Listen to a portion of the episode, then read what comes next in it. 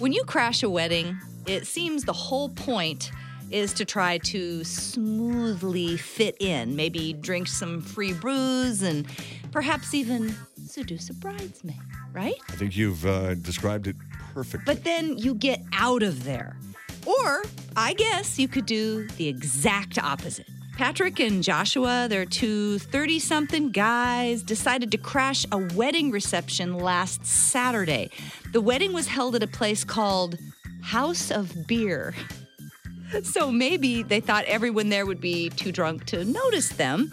Anyway, some invited guests somehow almost immediately recognized that they were crashing and told them to leave, but they refused to go and stuck to their story about being the bride's second cousins who wanted to reconnect with that side of the family.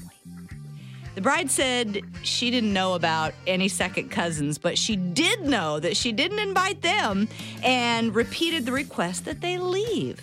But then Patrick threatened the bride by telling her that he knew where she lived.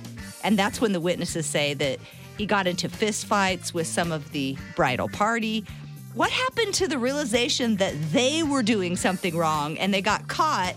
And a very good idea would be to just quickly take their leave.